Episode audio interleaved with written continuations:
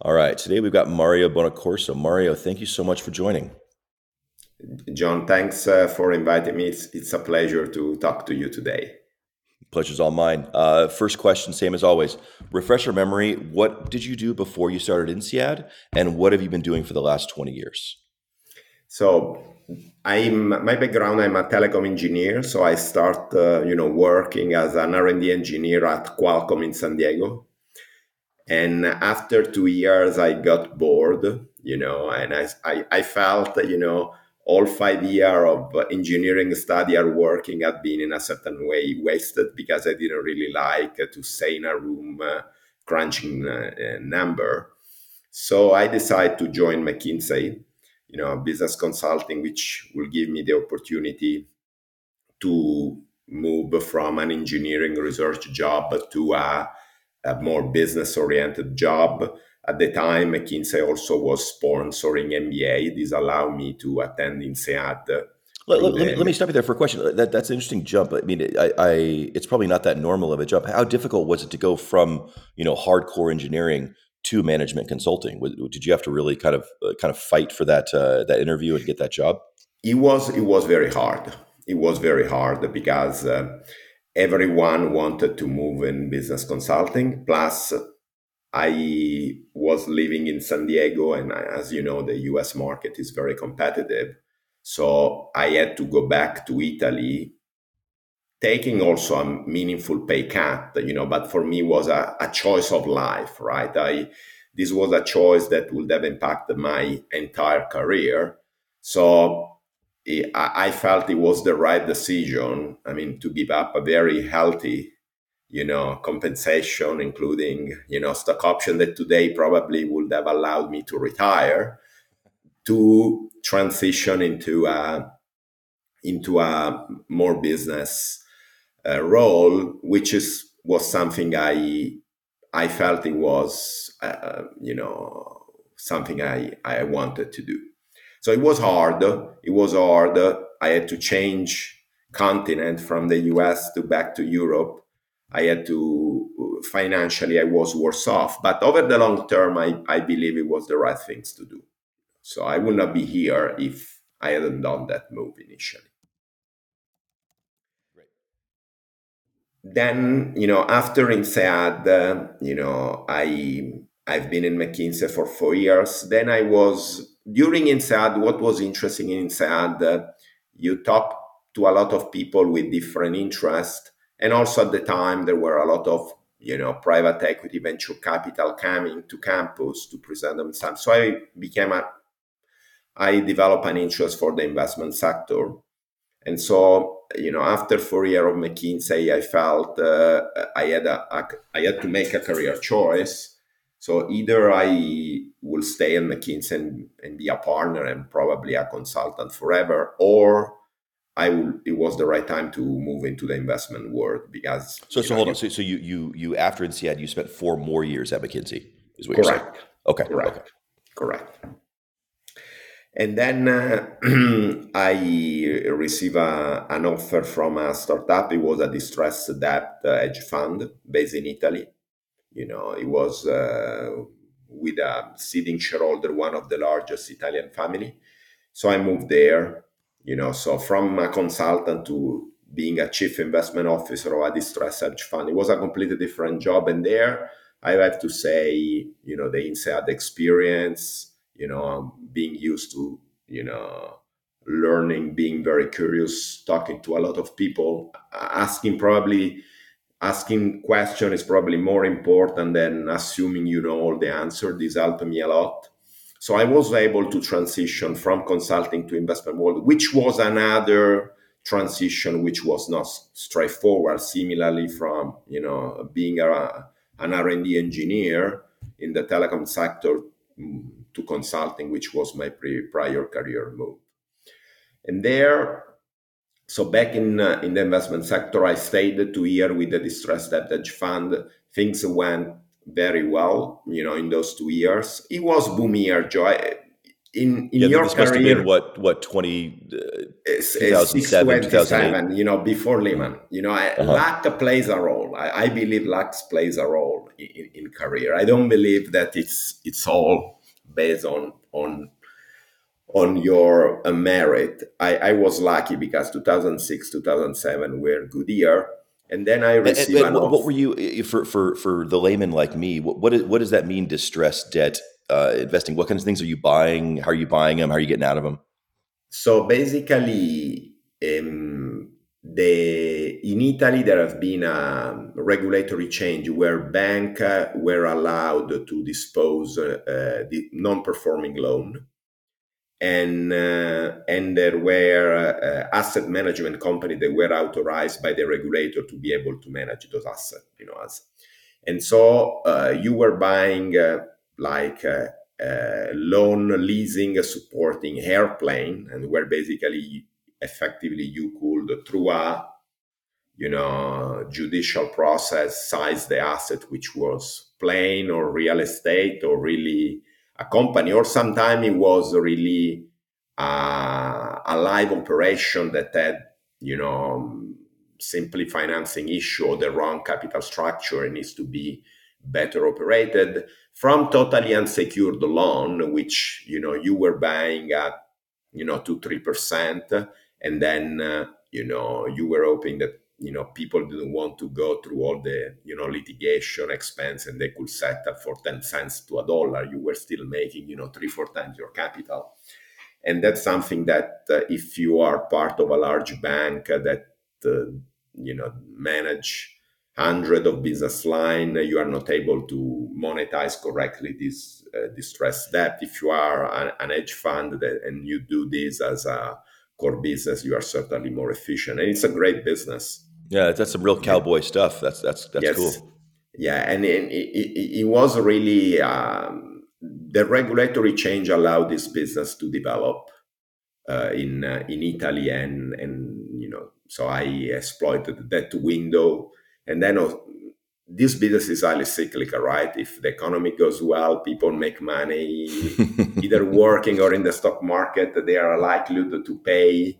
Bad loan is higher than if you go through a crisis. So these were, you know, boom years for stock market for the economy, and uh, and then of course when Lehman occurred in 2008 you know the industry went through you know challenging time. But at the time i had already changed job. That's why i, I mentioned to you you know i was lucky because uh, you know i had to receive an offer from exor which is the investment company of the agnelli family is the owner of ferrari juventus football club and among the economist magazine these are the most known assets you know a 30 billion euro company to report to the CEO and managing all their private equity portfolio.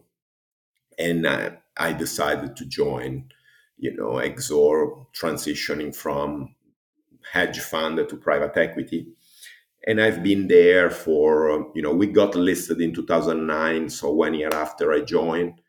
And again, it was the right part of the cycle because the market collapsed in 2008. Yeah, but all the asset prices went down, and you're able to scoop you know, up. Yeah, you know, back to the fact that uh, you know, uh, you know, you can be brave, you can be smart, but you know, timing is an important component, particularly in the investment sector. And so uh, I've been with Exor uh, uh, until 2016, managing private equity. We have been very, very successful. You know, the at the time the share price when we listed was 9 euro per share and now is 90 so we have done you know the company has done 10 times in um, in 15 years in less than 15 years so did you start up their private equity practice or they already it was already going and you and you joined an existing team it was a startup because uh, before the fa- the company was only invested in uh, uh, the family business, which was uh, Fiat, the automotive company. Uh, uh, when I joined, um, the owner, which is my age, you know, took over, became CEO, and he decided he wanted to transition from a business owning, uh, family owning effectively one business to a diversified private equity. So basically, I was hired to drive this transition, you know, and to diversify the portfolio from the car business to many other business, which we did. You know, so effectively. So you're responsible for the, the the like the Ferrari and the Economist and, and those things, or they already had those? No, they had they had already added those. They were part of the Fiat group. I was responsible to uh, you know making investment on the rest of the portfolio. You know, so and, and this and this entity that went public, it was just the private equity piece that went public, not not not, not the bigger group. Uh, yeah, yeah, it was it basically the family control 53% of the private equity group exactly and cool. the remaining 47% is public and the family uh, is is private Yes, correct. Can you talk about like what kinds of th- what kinds of transactions you did, what kinds of companies you bought? That's that sounds like yeah. a really a great journey. So you know, I, I will mention you know two of the largest one. One is very well known, particularly in the U.S. is Cushman and Wakefield. You know, mm. it's uh, for people who, who don't know, uh, it's a global company, but it's one of the largest real estate brokerage in the United States. They allow company to lease office, to lease industrial plant, uh, to do capital market transactions, selling and buying building. And um, you know, we bought uh, you know Cushman and Wakefield. Uh, you know, when I joined, it was 2008, and actually the first few months were challenging because there was Lehman. But then, uh, you know, brokerage is an interesting business because basically you have zero capital uh, deployed because it's you don't invest in real estate asset. You simply take a fee for making a transaction. And at the time um, you know with interest rates very low after lehman real estate has been an incredible asset class. So the um, the value of cushman and Wakefield has been uh, uh, increased meaningfully. So uh, we bought um, cushman and Wakefield at around $600 million in 2008, and we sold in 2015 at more than 2 billion, just to give you an idea. And uh, I, I sold to TPG, you know, the private equity group, which merged with another portfolio company. So I also helped, uh, you know, in the transition in the merger. I am, you know, now a very good friend with the CEO of the merger. Now Cushman & Wakefield is a listed company in the United States. So that was uh, uh, an interesting, uh, you know, a, a, large transaction. And then the second one, which led to my next career move, was the acquisition of PartnerRe in 2016. it was a seven billion dollar transaction. Um, PartnerRe is one of the largest reinsurance in the world. It's based in Bermuda. So the reinsurer basically provide capital to traditional insurance company, right?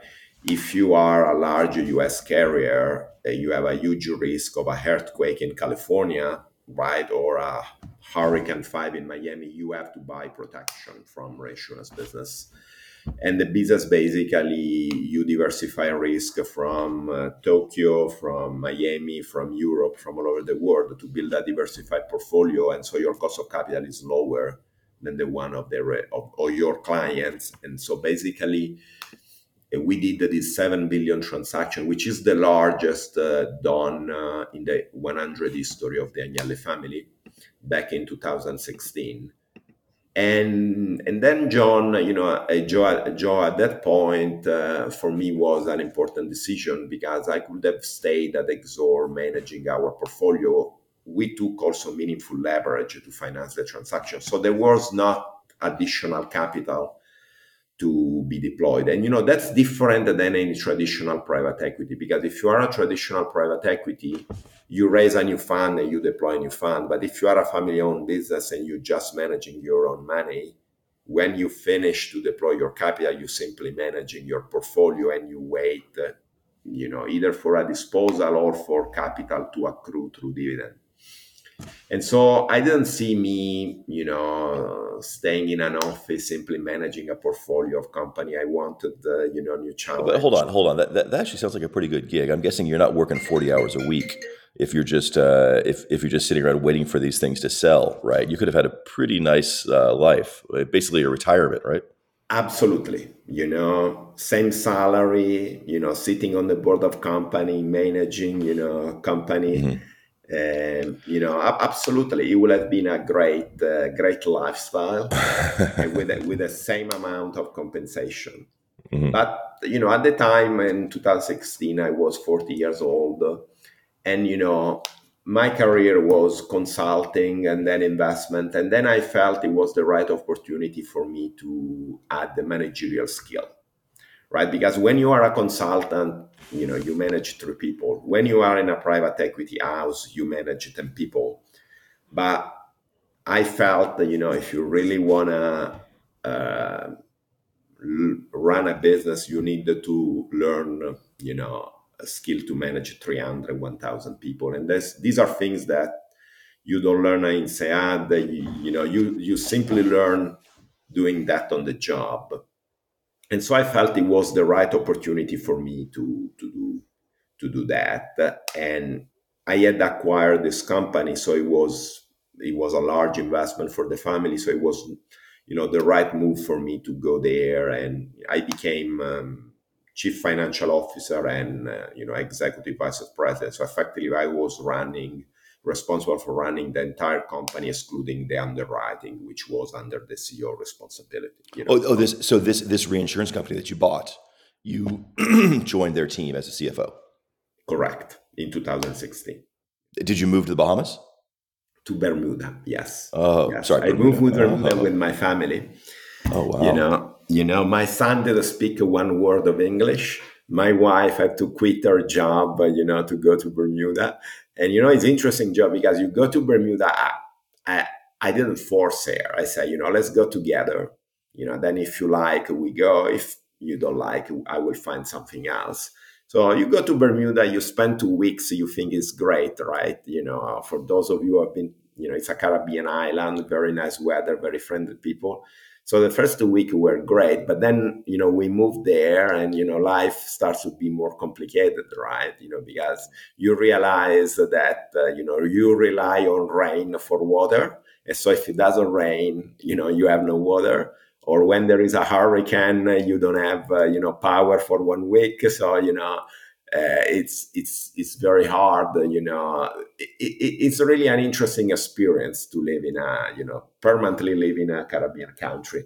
But we decided to make the move which uh, was great professionally and personally joe because i believe my son growing up in bermuda and he's you know now he's 12 so we moved there when he was three. But um, for him is a great experience you know bermuda you know is very diverse you know there are people all over the world you know expat local very small island so all, all people living together and uh, he learned english which is now his his primary language and he really became uh, a, a, you know international boy you know at at his age so we we made that move for five years, and uh, professionally, I learned how to manage a complex organization. We were, you know, it was a heavily regulated business in 100, operating in 180 countries. You know, I was managing 350 people from IT to actuarial to risk management, and and you know, living in Bermuda allowed us to to live a completely dif- different experience and then, uh, you know, going back to my, to my career moves, at the time, I realized I wanted to do something more entrepreneurial because, again, career stage consulting, investment, managerial experience. Then I felt that becoming an entrepreneur would have allowed me to, you know, put all the things I've learned in, in a single experience. And then, you know, in 2011, uh, PartnerRe was sold to a French insurance company, Covéa. And then with the support of Exor, which provided me seed capital, I created InvestLinks, which is a company operating in the active ETF space, basically mm, listed mutual fund, uh, which I started, you know, two years ago operating. And so now I'm in the entrepreneurial phase of my career, which I hope Joe will be the last, right? Because I think that's that's the natural continuation of all my prior experiences. So, so for, for what exactly does this company do? Uh, ex- explain to uh, a dumb American. So, um, people traditionally uh, invest in mutual fund. So, mutual fund are, you know, a regulated fund that uh, uh, build a diversified portfolio of security. Uh, these funds uh, can be listed, and these listed funds are called exchange traded fund, which are fund traded on an exchange. And so the word ETF uh, means exchange traded fund. And they have a lot of advantage compared to traditional mutual fund. They are effectively the same product, but uh, for the fact that they are listed, they are uh, much easier to buy. I make you an example. To buy a mutual fund, you have to go to your bank, fill in your paper. The paper goes to the compliance guy. They have to check that the product meets uh, your risk appetite. Then they need to do anti-money laundering checks.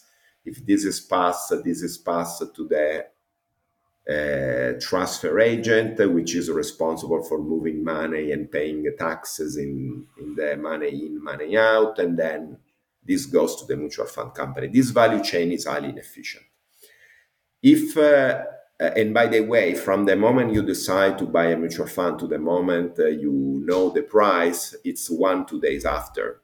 So if you think today the market is down four percent and you want to buy a mutual fund, you know you, you, you, in this process you you don't have certainty of the price. If uh, this fund is listed the process is very simple because you buy with one click. You know the price. It's uh, in your account uh, you know uh, immediately. And uh, and the, the efficiency of this process means that the price you pay for an ETF is significantly lower than the price you pay for a mutual fund. So the consumer have a, a tremendous benefit. And the ETF industry is growing exponentially. It has started as a uh, passive industry in the sense that first ETF were ETF that were replicating index, so Standard and Poor, Nasdaq, so basically very passive. But now particularly in the US, uh, the offer is very wide. You have thematic fund, you have active fund, you have commodity. Now there should be the first Bitcoin ETF that may be approved by the SEC. You know, fingers crossed. Fingers crossed. So, so, so for if I wanted to start up an ETF, say for this may be a bad example, but for say coastal real estate in California, I, I could go to you and you could help me package this thing up and bring it to market and and and sell it. So uh, the answer is yes, but that's not my core business. My core business is really uh, making investment decision and then wrapping this investment decision within an ETF. So what we sell our client are really the investment choice. There are platforms in the US and in Europe that uh, whose business model is exactly providing service to individual or to company that wants to set up their own ETF. They are called white label platform because they don't compete with them. I, mean, I will compete with other products on my platform, which are not managed by my company. But there are service platform that allows you to, they give you all the infrastructure, you know, regulatory compliance, risk management, capital market access to launch your ETF. So I have that capability, of course, for my product, but we don't provide those capability to the to the party. We only offer our product. Also, you know, for um, you know reputational risk. You know, your product goes very well. You host another product not managed by you that doesn't go well, so you, your brand is affected. So traditionally, either you have your platform for your own product, or you have a white label platform that hosts you know different product and so you have this effectively, if you want to launch your own ETF, you have um, you have this option. And now really you can Google. There are a lot of the traditional company like you know Fidelity, JP Morgan, Franklin Templeton that they are realizing they cannot be out of the ETF game and they are converting a lot of their product uh, in uh, into ETF. You know, so that's thank you, thank you. That's, that's a trend a good, that, that that's a good uh, description. So you started this a couple years ago. How's it going? Like, what's it like going, being an entrepreneur? It's it's going well. I like being an entrepreneur. Um, what I like is, um, you know, I have a lot of flexibility. You know, so I you know sometime i work over the weekend sometime you know i want to bring my son to tennis and i take you know so i i i feel i control my life better than uh, being employed in a large corporation where you have a monday meeting or you know that you know there are a lot of you know constraint which sometimes don't add value but you are forced to do. So I, I like being in control of what i do and all activity I do, I think add value, right? Which is something that, uh, you know, when you work in a traditional environment, which is not a startup, that's not always the case. So personally, I like, then of course, there are hurdles. Sometimes uh, things don't go as you wish, but then, uh, you know, you need to work harder to improve things or to make things better every day you wake up with new idea also you know being an entrepreneur is good you know because you are approached by several people with idea which allow me to you know interact uh, learn a lot from these people which is something that if again if you are not in a startup this uh, exchange of idea is less frequent so i, I really like uh, uh this um, the company is doing nicely to date. We have nice performance, and uh, the, now we manage 200 million euro, which is far, you know, far beyond what I had anticipated. So uh, result so far have been good, but uh, you know, it's a long journey, Joe. Uh, just to give you an idea, in the ETF industry, three player control uh, uh, more than 80% of the market, which are BlackRock, uh, uh Vanguard, and State Street. So to find to find uh, uh, a place in that industry is very hard. my company is focused only on active ETF, and I believe that you know, even if you have a 0.5%, 1% market share, the company can be successful. But you have to build a brand. You know, managing third party money is complicated because the brand is very important. And so uh, I, I will, it takes time to develop a brand. You need to develop trust. People will want to watch your performance and then the first year of good performance, people say, "Oh, that's good, but maybe it's luck." And then you have two yeah, year of good yeah. performance, and they tell you, "know, maybe it's two year of luck." So it, it takes time.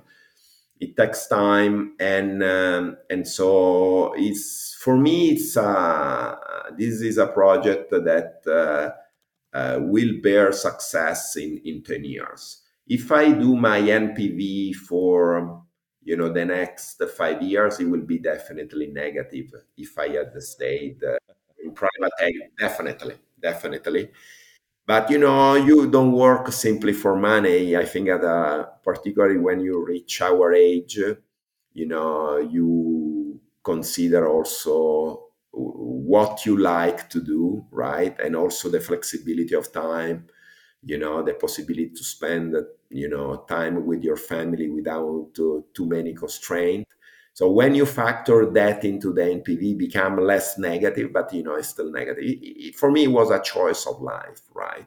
You know at at my stage of my career it was the right moment.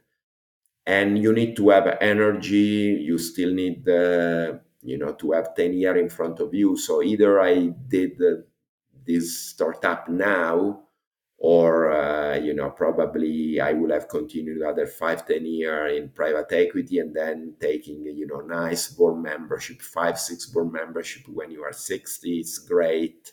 You travel you attend nice dinner but that that was not the life i wanted to do. I i see myself uh, you know more more entrepreneurial than simply you know uh, attending corporate board.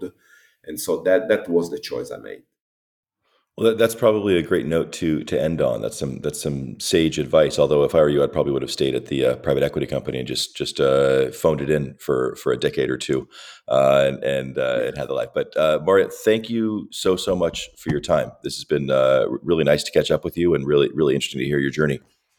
Joe, thank you for inviting me. It was it was a pleasure to talk to you today, and thanks for organizing this great series for our promotion. I, I really appreciate your effort. Thanks. It's my pleasure. Ciao. Ciao, John.